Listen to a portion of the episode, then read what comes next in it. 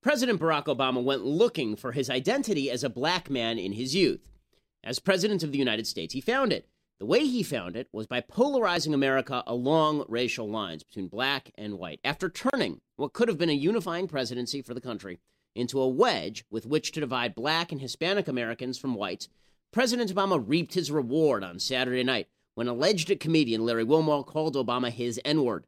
Wilmore, hosting the White House Correspondents' Dinner, explained that throughout the Obama administration, he didn't care about Obama's policies, he only cared about the color of his skin. What he said was, quote, Mr. President, all jokes aside, let me just say how much it means for me to be here tonight. I've always joked I voted for the president because he's black. People say, Do you agree with his policies? And I always said, I agree with the policy that he's black. As long as he keeps being black, I'm good. They'd say, What about Iraq? And I'd say, Is he still black?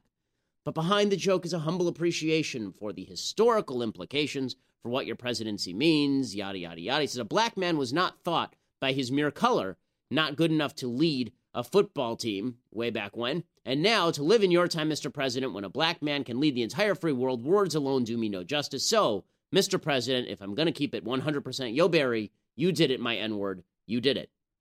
Now, here's the deal normal people would find this offensive. If anybody suggested that Donald Trump's policies don't matter because, hey, he's white, then we would call you a racist because that would be racist. Obama found this whole routine perfectly acceptable. Not only did he laugh his way through it, the White House actually said today Obama, quote, appreciated the spirit of Mr. Wilmore's expression Saturday night. Josh Earnest said, quote, I'm confident Mr. Wilmore used the word by design. He was seeking to be provocative. Any reading of his comments made clear he was not using the president as the butt of a joke. Right, that's the point. He wasn't. He was offering racial fealty to the president by calling the president authentically black in the leftist parlance, which means using the N word, and Obama just sat there and lapped it up. Is it any wonder that Obama did, given the fact that in Dreams from My Father, he talked about his racial ambivalence, his longing for acceptance, his attempts to find a place in the black world? In the introduction to that book, Obama wrote, quote, When people who don't know me well, black or white, discover my background, and it is usually a discovery, for I ceased to advertise my mother's race at the age of 12 or 13, when I began to suspect that by doing so, I was ingratiating myself to whites. I see the split second adjustments they have to make, the telltale searching of my eyes for some sign. Obama found acceptance in the end by engaging in activism in community organizing black communities. He's extended that to the presidency, where he's legitimated black criminals like Michael Brown and justified riots in Ferguson and Baltimore and sicked his DOJ on non racist police departments. And now he's finally earned the greatest prize. He is Larry Wilmore's N word. So it was all worth it, apparently. Maybe for him, but not for the Americans who rely on the president to look beyond racial solidarity to govern. To those Americans, Obama couldn't be more of a disappointment. I'm Ben Shapiro. This is The Ben Shapiro Show. The tend to demonize people who don't care about your feelings. So here we are, and it is the day of the Armageddon. It is upon us. I think that Ted Cruz is going to get schlonged as President, uh, as, as President Trump, as Donald Trump would put it. It's going to get ugly for Ted Cruz, um, and uh, and Donald Trump will now likely be the, the nominee. And so here's a quick preview of the show tomorrow. This is just a quick preview of what the show is going to be like tomorrow. Uh, clip one. This is just what it's going to look like tomorrow morning. We finally, really did it. You maniacs! You blew it up! Damn you! God damn you all to hell! Yes, that's pretty much it right there. That's that's that's pretty much how the show's going to go tomorrow. So I hope that so just prepare yourselves. If if you think we've been bleak so far, oh, there's a whole nother level to that down escalator. I mean, we are just going to go all the way to the bottom because Donald Trump's a disaster. For people who don't think that Donald Trump's a disaster, today was a, another each. Yeah, I have to say. Okay, so in Deuteronomy, in Deuteronomy, it says in Deuteronomy 28, 67, it says that each morning you're gonna you're gonna think, I wish it were last night, and each night you're gonna wish it were the morning. That's how bad things are gonna be should you break your covenant with God. That is the Trump covenant. Okay, we go to sleep thinking the Trump campaign can't go any lower, and then we wake up the next morning and we go, Boy, you remember when the Trump campaign was so elevated last night? You remember that? Well, today, Trump issued his latest botched partial birth abortion of a thought. Uh, and it was, and it was that he was very upset because Ted Cruz's dad, Rafael, he's a, he's a preacher, and so he preaches. So he goes out there and he says that If you want to vote right, you vote as God would want you to vote, and that means voting for Cruz and not like Trump. Okay, fine. He's a preacher. This is what he does. Here is Donald Trump's response to that. I implore, I exhort every member of the body of Christ to vote according to the Word of God and vote for the candidate that stands on the Word of God and on the Constitution of the United States of America. And I am convinced that man is my son, Ted Cruz. The alternative could be the destruction of America. Does that resonate with the folks there in Indiana? I think it's a disgrace that he's allowed to do it. I think it's a disgrace that he's allowed to say it. You know, I'm backed by uh, by. You look at Jerry Falwell Jr. and you look at so many of the ministers that are backing me, and they're backing me more so than they're backing uh, Cruz. And I'm winning the evangelical vote, and it's disgraceful that his father can go out and do that. And just and so many people are angry about it. And the evangelicals are angry about it, the way he does second? that. And okay, so this is bad enough what he's already said, right? What he said already is it's a disgrace that he's allowed to do it allowed. This is called America. You're allowed to say whatever you want. This is why Donald Trump can let stupid crap fall out of his face all the time. Like every day, stupid crap falls out of his because you're allowed to let stupid crap fall out of your face. This is America. It's okay. You're allowed. But that's who Trump is. He doesn't like that people are allowed to criticize him, and so he's upset with that. But then Trump really goes for it. Then Trump finally decides, you know what? I've been acting presidential this whole time. I'm really just going to let it fly. Let's just do this thing. So here he goes. His father was with Lee Harvey Oswald prior to Oswald's being, uh, you know, shot. I mean, the whole thing is ridiculous. What what what is this? Right prior to his being shot, and nobody even brings it up. I mean, they don't even talk about that. That was reported, uh, and nobody talks about it. But I think it's horrible. Right. There was a picture out there that's reportedly shows um, uh, Rafael Cruz standing with Lee Harvey Oswald. I mean, what I was he doing with what was he doing with Lee Harvey Oswald? Right. shortly before the death, uh, before the shooting. It's, it's horrible. Okay, so let's be clear about something. There are zero pieces of evidence at all that link Rafael Cruz, Ted Cruz's father, with the murder of John F. Kennedy and friendship with Lee Harvey Oswald. There are zero pieces of evidence to this effect.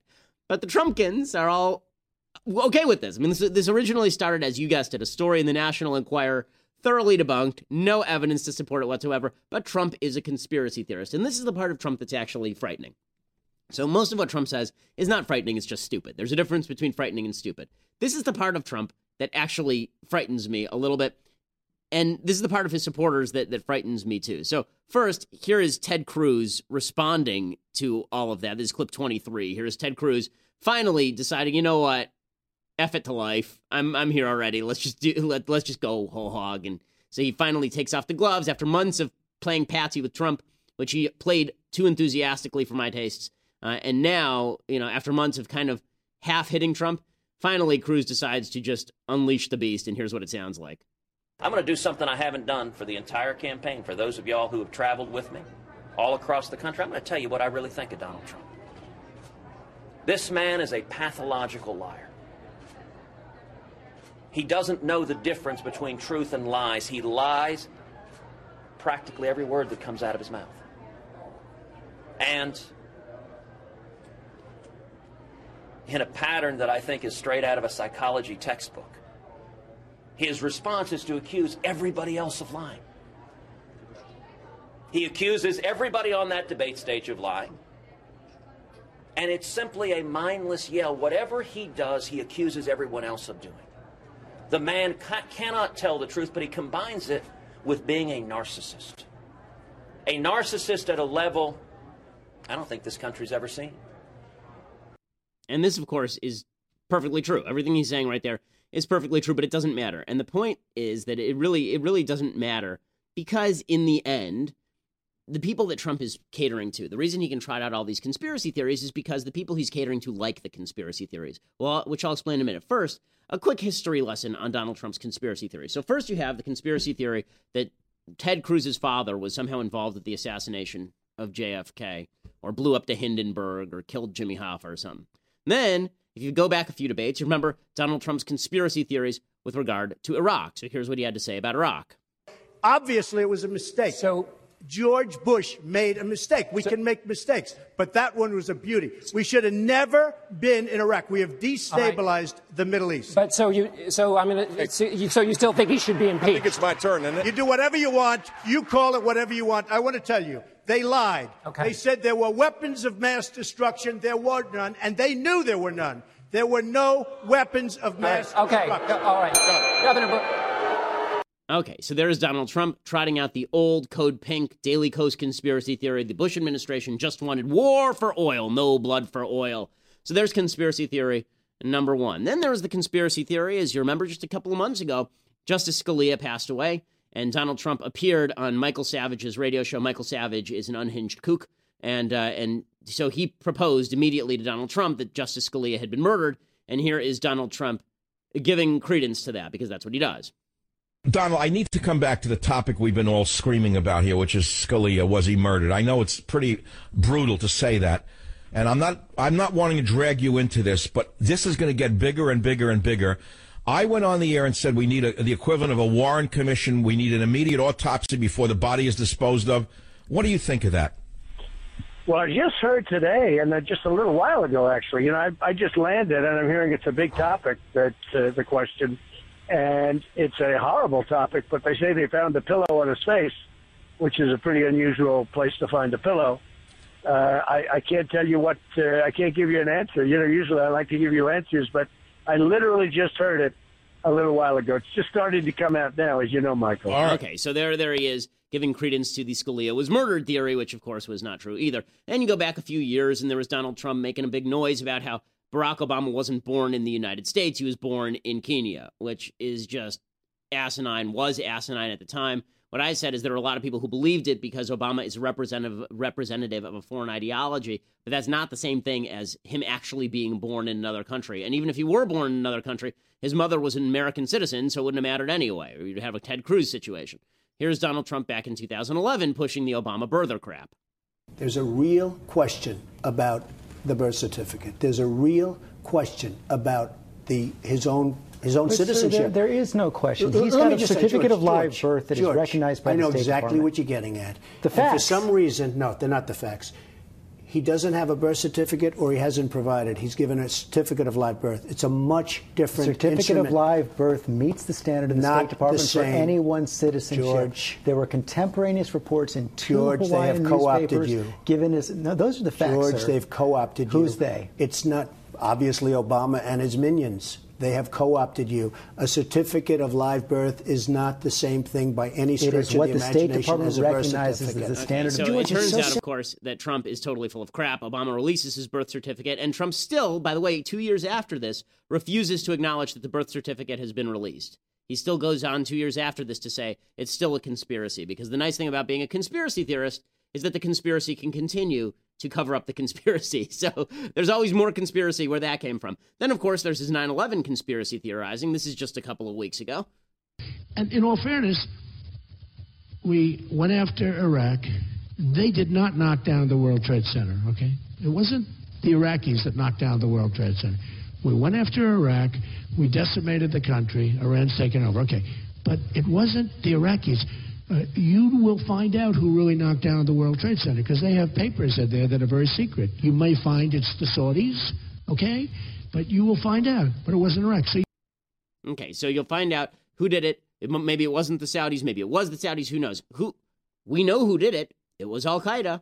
Okay, it wasn't exactly in the Saudi government's interest to knock down two of our towers. wasn't exactly in their giant interest to do that. Turns out, but you know there is there is Donald Trump trotting out another conspiracy theory about 9/11. Then of course is, there's this conspiracy theory about autism and vaccines. Vaccines supposedly causing autism. Let me explain to people for folks who are subscribing. Okay, first of all, you should all subscribe to the podcast so you can see my angry face when we talk about Trump, and you can see my less angry face when we talk about other things. Those are my two variations: my angry face and my less angry face. Those are the only two faces in my in my Mr. Potato Head stash of faces. So in any case, the Donald Trump talked about autism and vaccines. There are this many, okay, for folks who are watching on TV, this many pieces of evidence that autism and vaccines are linked. This is a giant zero. There are zero pieces of evidence that autism and vaccines are linked. Only stupid people think this. Only stupid people think this, okay? The idea that there is any linkage between autism and vaccines. In fact, there is a negative linkage by some studies that if you get an MMR vaccine, you're less likely to have autism. That's just because there's no link but at all. So if so bottom line is that that if you get a shot, you don't get autism because you got a shot. Okay, you idiots. Okay, and, and all the people who believe this sort of thing are the people who are now spreading measles, mumps, and rubellas, third world diseases in the first world because you don't believe in basic science. You want to talk about science deniers? This is science denial. So Trump, you remember back in September, he trotted out this one, and there Ben Carson and Rand Paul, both medical doctors on the stage, saying nothing about it because it would be uncouth to mention that Donald Trump knows less about medicine than he knows about anything else, which means that he has negative knowledge about medicine because he knows nothing about anything. Here's Donald Trump on autism and vaccines. Autism has become an epidemic.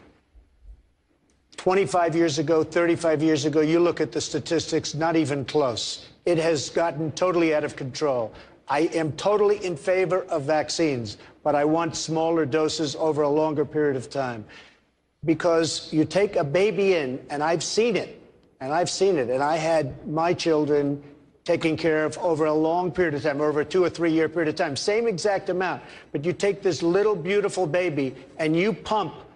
I mean, it looks just like it's meant for a horse, not for a child. And we've had so many instances, people that work for me just the other day, two years old, two and a half years old, a child, a beautiful child, went to have the vaccine and came back and a week later got a tremendous fever, got very, very sick, now is autistic. I only say it's not, I'm in favor of vaccines. Do them over a longer period of time, same amount, Thank but you. just in, in little sections. Okay, so so all of this is absolute nonsense. And then he goes on to talk about how uh, the friend of his had a little baby, and the little baby ended up with a fever, and then the next thing you know, the kid's autistic.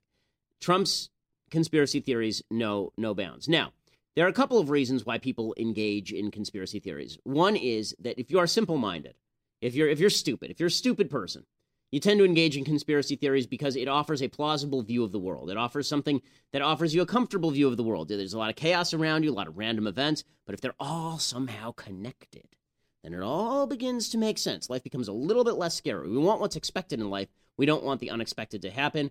As the Joker puts it in Dark Knight, if it's all part of the plan, nobody worries about it, right? If it's all big conspiracy, nobody worries about it. It's randomness and chaos that people don't like.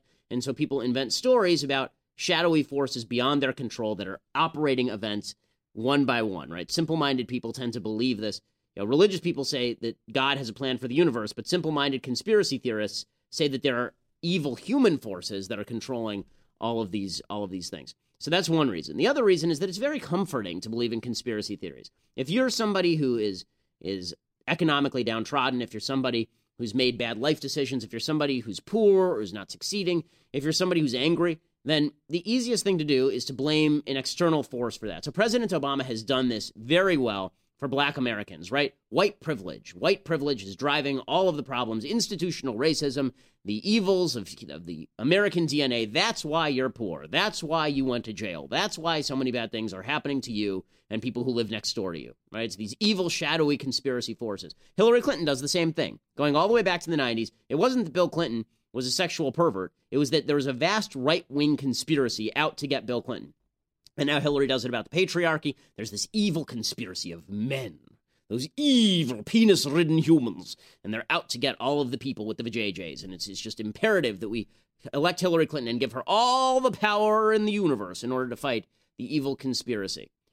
Trump does the same thing. He does the same thing. He says to his people, okay, you're out of a job. I have a conspiracy theory. It involves China stealing your jobs and raping you, right? If you are having an economic hard time, that's not because maybe you need to broaden your skill set. Maybe you need to move out of that downtrodden manufacturing town in the middle of nowhere. No, what's really happening is that evil forces, nefarious globalization, is going to take everything you own, and I will stop it. This is this is the, the tenor of the the entire Trump campaign is one giant conspiracy theory. Big shadowy forces out to get you. I am here. I alone can solve. Only I can solve. Right. This is the entire Trump campaign. And the part about this that's so cynical, of course, is that the I alone can solve part. That's the part that's cynical. It's conspiracy theories. They're out to get you, right? This is why he hangs out with Michael Savage and Alex Jones and, and a whole group of conspiracy theorists on the right, the false flag crowd, because there is something to be gained from people who think that you can solve the conspiracy. You need to go in there and bust up the conspiracy, like Eliot Ness going after Al Capone. You can go in there and just bust it loose, bust it up. So that's that's one element. The other element is that Trump actually believes this stuff. Trump actually believes this stuff. So Corey Lewandowski, who is Trump's idiot thug campaign manager, he he told the New York Times about Trump's frequent frequent use of of conspiracy theories on the campaign trail. Because as we mentioned, as you see from these clips, these are straight from the comment sections at Infowars and Daily Kos. I mean, pretty soon we're going to get to the FEMA camps where Obama's going to lock all of you. He's going to put you all in FEMA camps. We'll have uh, Trump talking about that. I'm sure when it comes to Hillary Clinton, we'll get all the conspiracy theories from Trump as well. Okay, so here's what Corey Lewandowski said. He said, quote, the great part about the internet is it gives a forum for people to express their ideas, and when Trump sees an idea he thinks is worthy of having a discussion about, Mr. Trump is willing to have conversations and discuss issues that other candidates aren't willing to discuss because they're so politically correct. Okay, always the Trump campaign falls back on the politically correct buttress, right? When they have nothing to say, when they have nothing to do, they just go to, well, it's pol- he's just fighting political correctness. He can say whatever stupid crap comes into his mind and that he read on the internet, in the interwebs, they've been saying. He can do all that because, hey, he's not politically correct. Yeah, I see a lot of stupid stuff on the internet too. I don't talk about it because it's stupid stuff on the internet. Not because it's politically correct not to talk about it, but because it's idiotic. Okay, turns out Holocaust denial, to take a perfect example, Holocaust denial, because there are all these alt writers who, for some reason, think that the Jews just made it up. The Jews just made it up. Turns out Holocaust denial is just something for stupid people. I don't not talk about it because it's politically correct not to talk about it. I don't talk about it because it's idiotic. You have to have an IQ well under 80 to believe any of this stuff. But Donald Trump may have an IQ under 80. I mean, he actually buys into a lot of this stuff, and he feels like it gives him the this sort of underground appeal, and it does to some people. It clearly does to some people. As I say, there's an there's this this move toward conspiratorialism in politics. It's increased, not decreased, during the course of my lifetime. It's getting worse and worse to the point where every major event, there's a conspiracy theory that immediately brews up about it. You had Alex Jones saying the Sandy Hook massacre was a false flag for, for a gun confiscation. Turns out it could just be a crazy guy shooting up a school, and then the left could use it for gun confiscation. But pretty sure that that the piece of garbage Adam Lanza, who went in and shot all those kids, wasn't in the pay of George Soros. But it's it's all about the conspiracy theory because that offers you a convenient enemy and it offers you a way to explain away all the terrible things that happen in the world. It's not that a, t- a terrible thing can't happen to you unless you're being targeted, is what the conspiracy theorists say. And therefore, if you elect somebody who will prevent that targeting, your life will just be a giant bed of roses. And this is what you get from the Trump core support. So there are there are two groups of Trump supporters at this point. There are two groups of, of Trump supporters. One is the core, and one is the chaff. So I'll call them the, the wheat and the chaff, right? There's the core, the core group of support, and these are the people who are hardcore Trumpies. These are the people like the guy that we saw yesterday, the, the guy who who was who was talking about how Trump was Trump. He loves everything about Trump. Ike Clanton from from Tombstone, Lyin' Ted, right? There's this guy. We can play it again. This is the the Trump supporter, and, and these guys push openly anti-Cruz conspiracy theories in order to target Cruz. So here's what that looked like yesterday. Too slow! You look like a fish monster, and you're a terrible person! You look okay, so that's one guy. So there's the guy in the back. You look like a fish monster and you're a terrible person. And then there's this guy, this this delightful fellow that we met yesterday, Ike Clanton, over in Indiana, talking to Ted Cruz and trotting out the usual conspiracy theories. Now, do you know on the wall that Donald told the New York Times editorial board he's not going to build a wall and he's not going to deport anyone? You're lying. Once Well- again, lying Ted! Well, sir, you know, actually, Take down ISIS, you take down the civilized people don't just scream and yell at each other. I'm not yelling at you. I'm not yelling at everybody. Do you know that Donald's words were caught on tape? The New York Times recorded the whole thing, publicly What about your reported. Uh, that's a total lie made up Oh, lie, okay, campaign. lying Ted. Okay, Snaggletooth. So Snaggletooth over here, very upset with Lyin' Ted. Lyin' Ted, you're lying about your mistresses. I know I saw it in them papers that they keep over by the grocery section. I was checking out at the grocery using my food stamps, and then I took one of them National Enquirer papers right off the line. I looked right on there, it said mistresses. I had to have my wife read it to me, but she told me it said mistresses. She also my cousin. So you got so you got this dude over here doing this routine, and, and this is the the Trump hardcore base. So there's always whenever you have a demagogic leader like like Donald Trump, a demagogue like Trump, there's always this hardcore base of support, and I mean it's it, it's relatively small. It's this group of people who think they ask you, you ask, what do you like about it? I like everything, everything. He is a sexy man. They, they, they everything. They, they just love everything about Trump. And then you have the Trump chaff.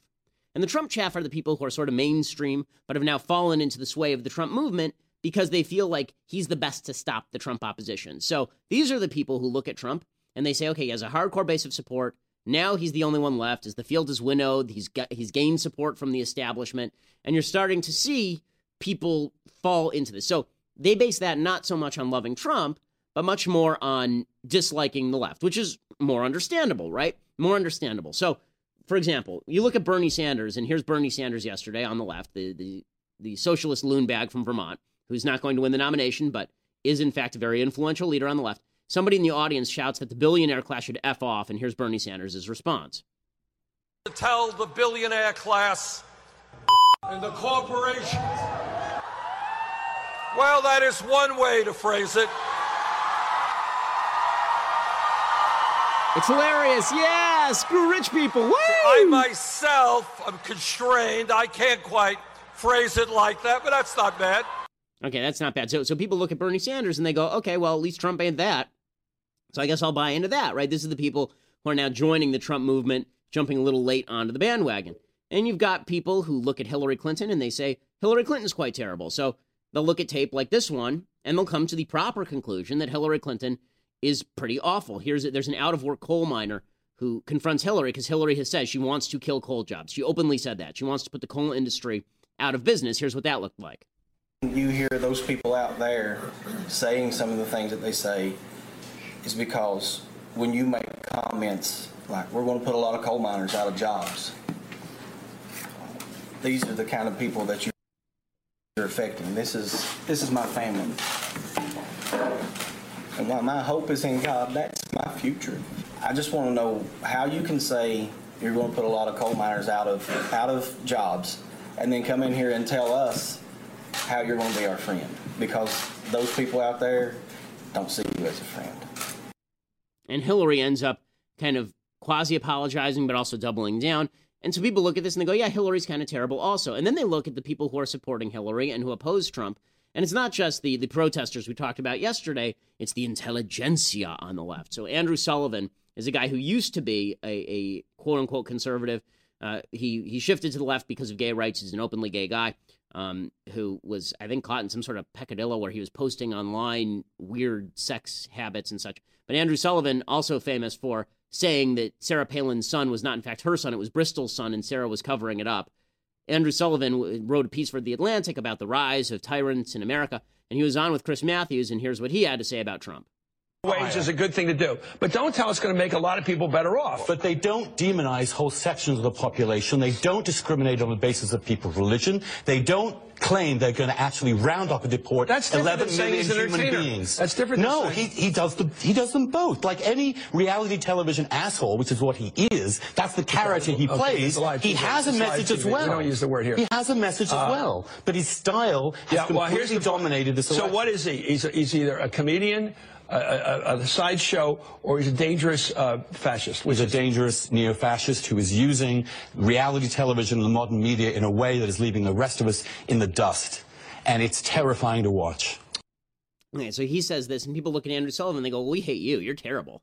Right? And so, and so the, the and so the chaff, the chaff of the Trump support, they're not joining in with the with the core Trump support. You know, Dennis Prager is not on the side of Snaggletooth, but he looks at people like Andrew Sullivan and he goes, "Yeah, you people support Hillary. You supported Obama. All the things you hate about Trump are equally true about Obama and Hillary. So I guess we'll go with with Trump." And so you get people like Sean Hannity. So Sean Hannity is a good guy. And here is Sean Hannity, who's full on the Trump train now. He's been on the Trump train for a long time. And here he is talking about how G- George Will wrote a column over the weekend where he said that he wants not only Trump to lose, he wants Trump to lose big. He wants Trump to lose 50 states to defeat his movement, which there's an argument to be made that this is at least partially correct. The idea being that you don't want to see, it's not about watching Hillary win. It's not loving to see Hillary win. It's about Trump, Donald Trump and his movement are dangerous to the future of conservatism because he takes every element of conservatism and tosses it out the window and then claims he's the new conservative. He takes all the things we care about and he throws them out the window. He spends his entire career making a mockery of what we say conservatism is. The left says conservatives are a bunch of racist, redneck bigots with who are ignoramuses, conspiracy theorists, tinfoil hat idiots. And then Donald Trump comes along and says, Yeah, I'm all those things. And so there are conservatives who say, Okay, well, I don't want him leading our movement. I don't want him as president. So George Will basically writes that column, and here's Sean Hannity now blaming the establishment for for wanting Trump to lose. So I, I remember those early days where Will was on there battling Sam Donaldson and Cokie Roberts, and at the time was like Reagan's lone defender.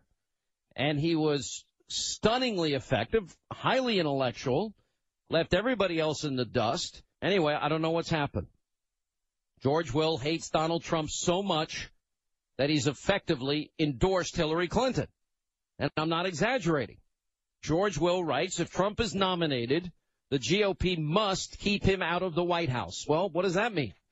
That means don't let Trump win. Okay. Donald Trump's damage to the Republican Party, although already extensive, has barely begun.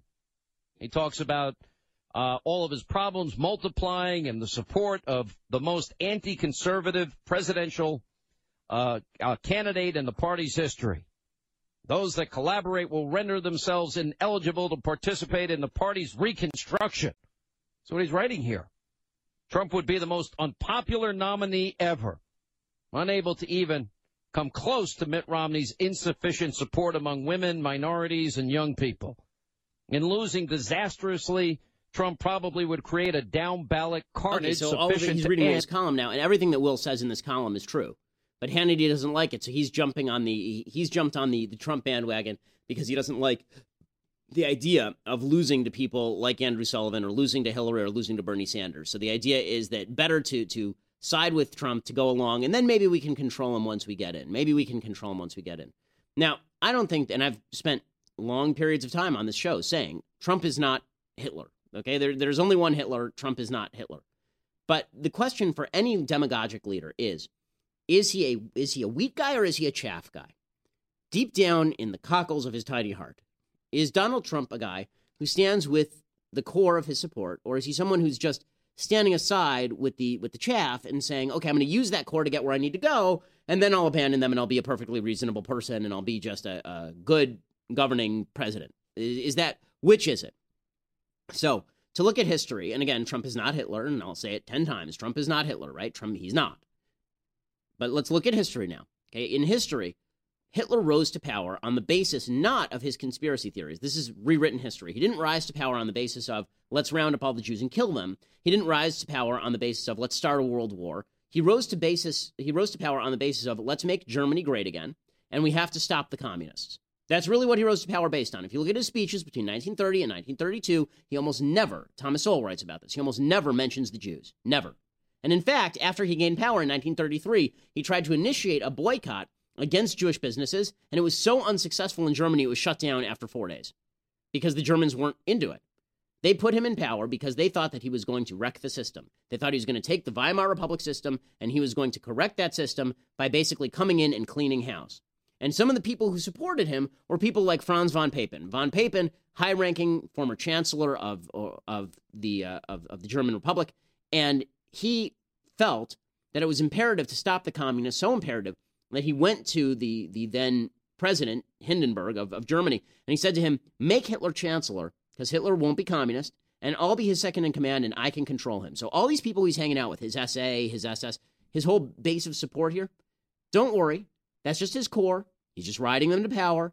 He's not that guy. He'll be one of us. I'll control him. It'll be fine.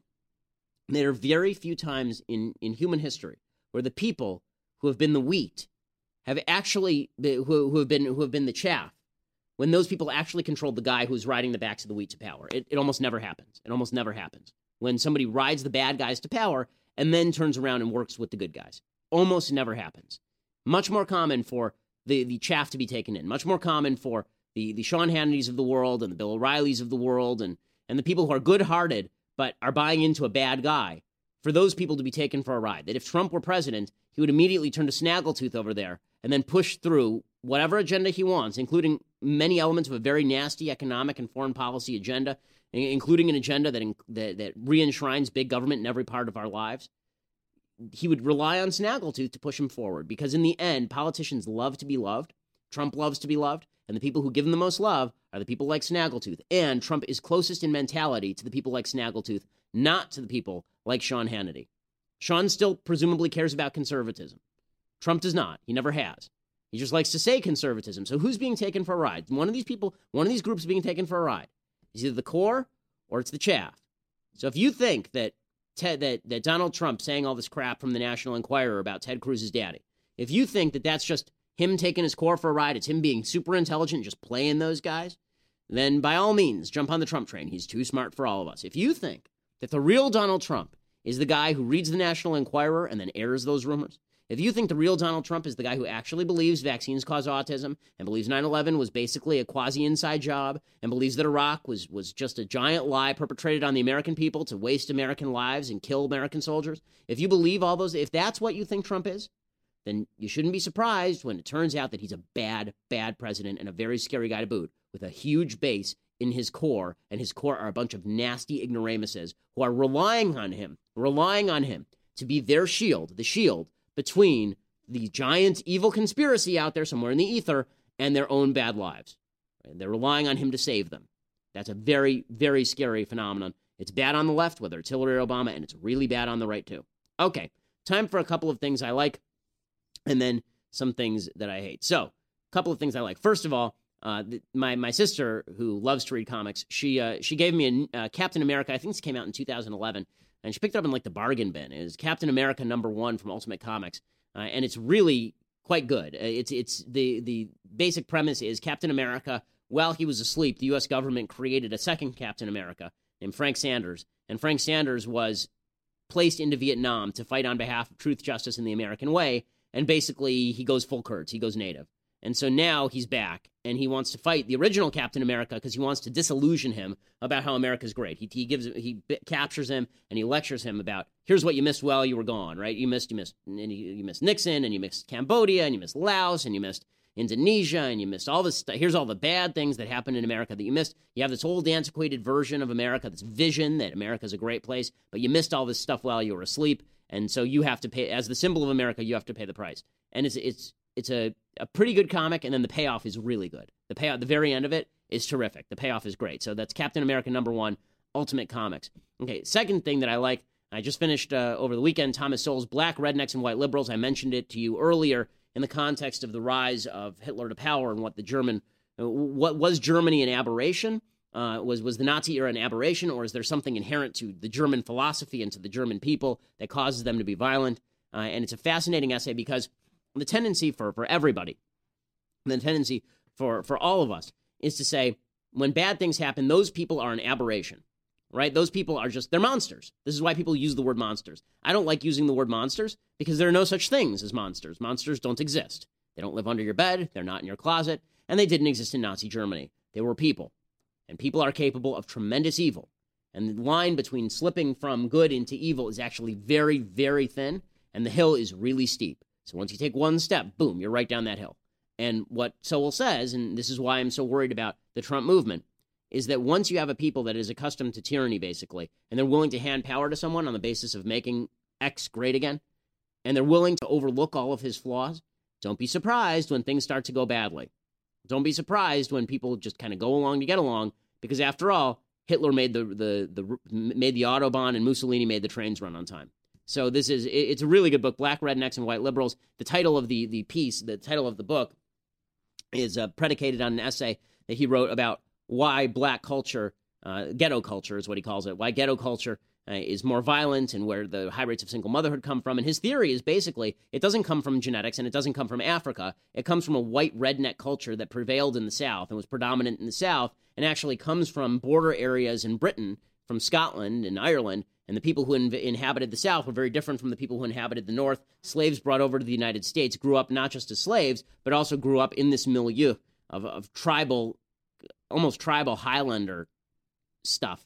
Uh, and, and they took up a lot of those, those cultural totems. And it's a fascinating book, Black Rednecks, White Liberals by Thomas Sowell. Okay, time for uh, a couple of things that I hate. So, first of all, as we mentioned, Ted Cruz is having a tough time here. Ted Cruz probably loses Indiana tonight. Maybe he drops out. Maybe he stays in. My guess is he stays in because why not? You know, at this point, you've run it this far, you may as well run it all the way to California. California's in a month. Who knows? There could be some sex scandal with Trump screwing a horse or something, and and suddenly you're the only alternative and you're the nominee. So he'll probably stick it out. But rea- realistically speaking, if none of the crazy things Trump has said or done are preventing him from the nomination, it would have to be at least a stable of wild horses to make any difference at all. Any scandal that ha- it would have to be an underage horse, maybe an underage male horse. They would have to like we'd have to get real specific in order for this scandal to have any impact. So Cruz is uh, is now kind of letting the cat out of the bag. He's very upset, understandably so. He's a constitutional conservative and he's getting ripped. Here is Ted Cruz uh, being called, uh, he going after Fox News for pretty overt support of Trump. There is a broader dynamic at work, which is network executives have made a decision to get behind Donald Trump. Rupert Murdoch and Roger Ailes at Fox News have turned Fox News into the Donald Trump network 24 7. Now, Rupert Murdoch is used to picking world leaders in Australia and the United Kingdom running tabloids. And we're seeing it here at home with the consequences for this nation. Media executives are trying to convince Hoosiers, trying to convince Americans the race is decided. Okay, you cut have no choice. So the race, you know, is going to be decided tonight. Um, but you know what he's saying about Fox News and the problems within Fox News, those are very real concerns held by a lot of conservatives. It's why they've lost some credibility in particular shows, and uh, and it's sad. Okay, the other thing that that I hate, and I think it demonstrates actually what I've what I've been talking about in terms of the the base of core support for Trump, which is almost this fascistic worship of Trump. Uh, there's this video, uh, and I have to say, it, it, this is an accurate depiction of my abs. By the way, uh, I have been working out, and I am absolutely ripped. But this is this is a, a video put out by uh, the the oxymoronically named Aryan Wisdom. Uh, and and the Aryan Wisdom account on YouTube has now put out a video. It's a parody of of 300, in which apparently I play a prominent part. I have to admit, I'm sort of flattered. The uh, and what, what's amazing about this is just to, to set the stage. Leonidas is Trump, obviously, because he's the great God King, and then the and then the Persian King is um, the, the Persian King is George Soros. All right. And then the, the messenger who gets kicked down the well, as you'll see, is Barack Obama. So this should earn this guy a, a visit from Secret Service, I would assume, because you're not supposed to make material in which you posit the death of the President of the United States. Um, and Ted Cruz is the hunchback, right, who's selling out to George Soros, of course, because clearly Ted Cruz and George Soros are in league with each other. Clearly. People who believe this stuff are so unbelievably stupid. I mean, they're Phineas Gage level, pipe through, stovepipe through the head level stupid. I mean, this is it's it's it's amazing. So they believe Ted Cruz in league with George Soros. I am in league with Barack Obama. I, yes, me. I'm in league with Barack Obama in this one. In fact, I'm one of his messengers, which is really exciting. I'm so glad to have been put in that context. Uh, and uh, and there there's some other prominent characters, but basically, uh, you're about to see me get killed on screen. So for all of the people who are who are um, followers of some of my uh, quasi friends slash quasi enemies on on Twitter. I, I hope you'll enjoy this little clip from whatever this monstrosity is called 300 Making America Great Again, I guess is what they call this. We're going to win. We're going to win it for the people. We're going to win it for our country. We're going to make America great again.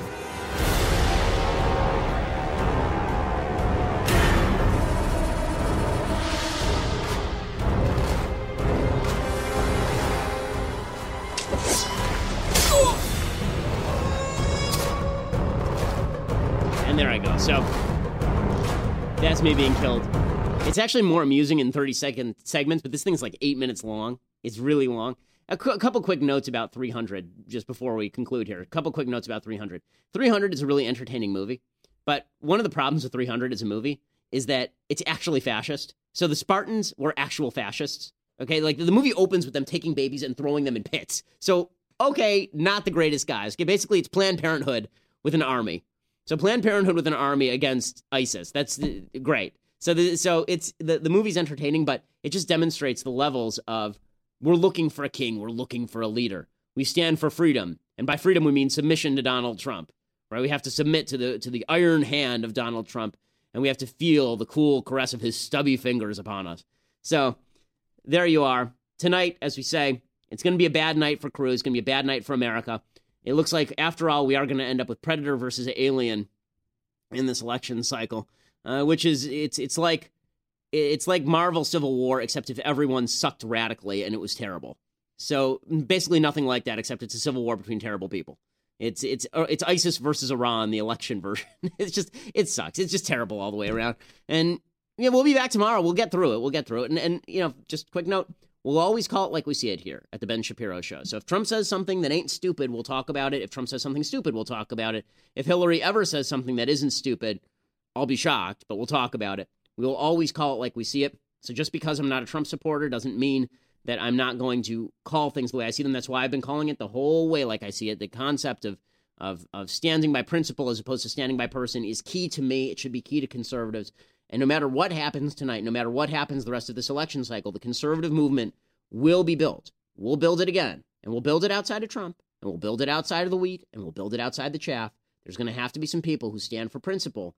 And if you don't stand for principle, you don't get a role in the rebuilding. You know, the people who are the Trumpsters who wanted to burn this whole house down, here's the rule. You broke the Republican Party, you bought the Republican Party. This is your baby now. This is your car. If you drive it off the cliff, that's on you, gang. But we're not going to do that. We're going to rebuild a brand new car, and it'll be a better car. And in the end, that's the car that's going to end up pulling America. We'll put, we'll throw the sucker into full reverse. That's the car that's that's the machine that's going to end up saving the country, not this pathetic Trump Mad Max devil machine uh, that is pulling us toward a, a, a, terrible end and toward Charlize Theron in a shaved head. I'm Ben Shapiro. This is the Ben Shapiro Show.